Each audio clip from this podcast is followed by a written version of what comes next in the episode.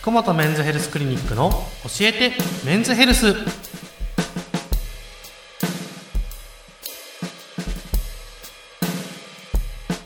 今日から始まりました福本メンズヘルスクリニックの院長福本和彦先生と一緒にお届けしていきます。福本先生よろしくお願いします。お願いします。はい早速なんですけれども、はい。メンズヘルスって何ですか？そうですよね、はい。メンズヘルスすごく多く、まあ、僕は言ってますけれども、はい。まあ、よくある質問です。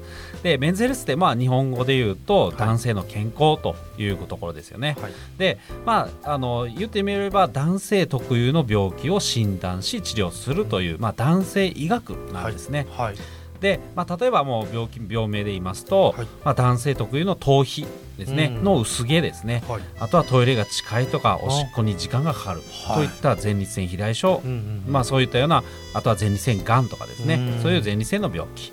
あとはなかなか妊娠ができない男性の不妊症。はい。最近注目されつつある男性の更年期障害、あとはまあ性機能的な、えー勃起障害とかうん。射精障害、まあ、これも男性的なあー悩みです、まあ、こういった病気って全てがですね男性ホルモンが関与しているんですね、うんうんうんなので男性ホルモンをよく理解して男性が生活するということで、まあ、あの悩みが減って活力のある人生を送れると、うん。そういうところを目指した医学が、まあ、メンズヘルス男性医学になっています。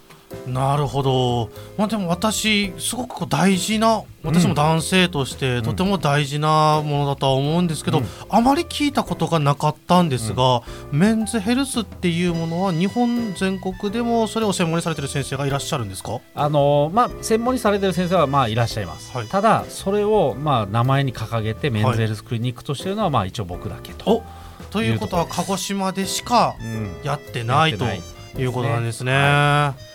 これからこのこちらのコーナーではもっといろいろ本当メンズヘルスについてお聞きしたいですけどね。ちょっと今日はですね、うん。そもそものメンズヘルスっていうところについて、福野先生がなんでそれをはいはい。取り掛かり始めたかっていうところをお聞きしたいんですけど。ね、一応僕は、まあ、泌尿器科です、はい。泌尿器科の医者なんですけれども、はい。まあ、その中でもどうしてもその男性が悩みを持っている。どうしても恥ずかしくて病院に行けないという人が非常に多いというのが僕も外来をしててよく分かりました。なのでちょっと泌尿器科ってやっぱりイメージが悪いのかなと、うん。ちょっと恥ずかしかったりですね。まあ性病を見たりするようなところですので、はい。ちょっとその生きづらいといったところがあるのかなというふうに思いましてうん。こういうメンズヘルスをやっていると。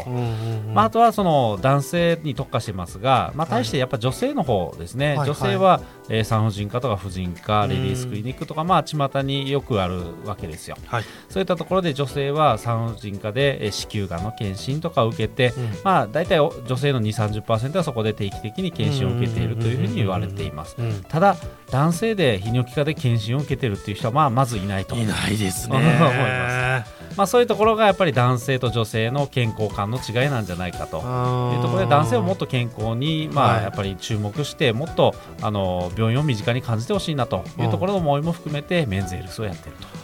なるほど、まあ、女性の方の場合は直接まあ妊娠とか出産とかにも関わることもあって、若い頃から病院に関われ関わってらっしゃったりとかすることもあると思うんですけど、男性の場合はあんまりそれ聞かないですもんね。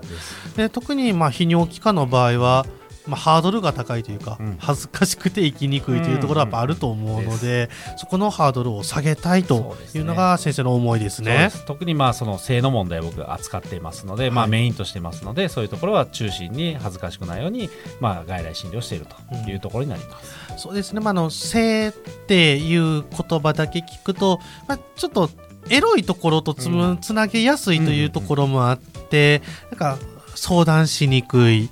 でまあ言ったら周りから見られてるんじゃないかと思ってしまうっていうところもあるとは思うんですけれども、まあ、その性とエロは違うんだとうんいうところも先生はいつもおっしゃってまんらっしゃいますので、その辺もちょっとこちらのコーナーの中では今後聞いていきたいなというふうに思っております。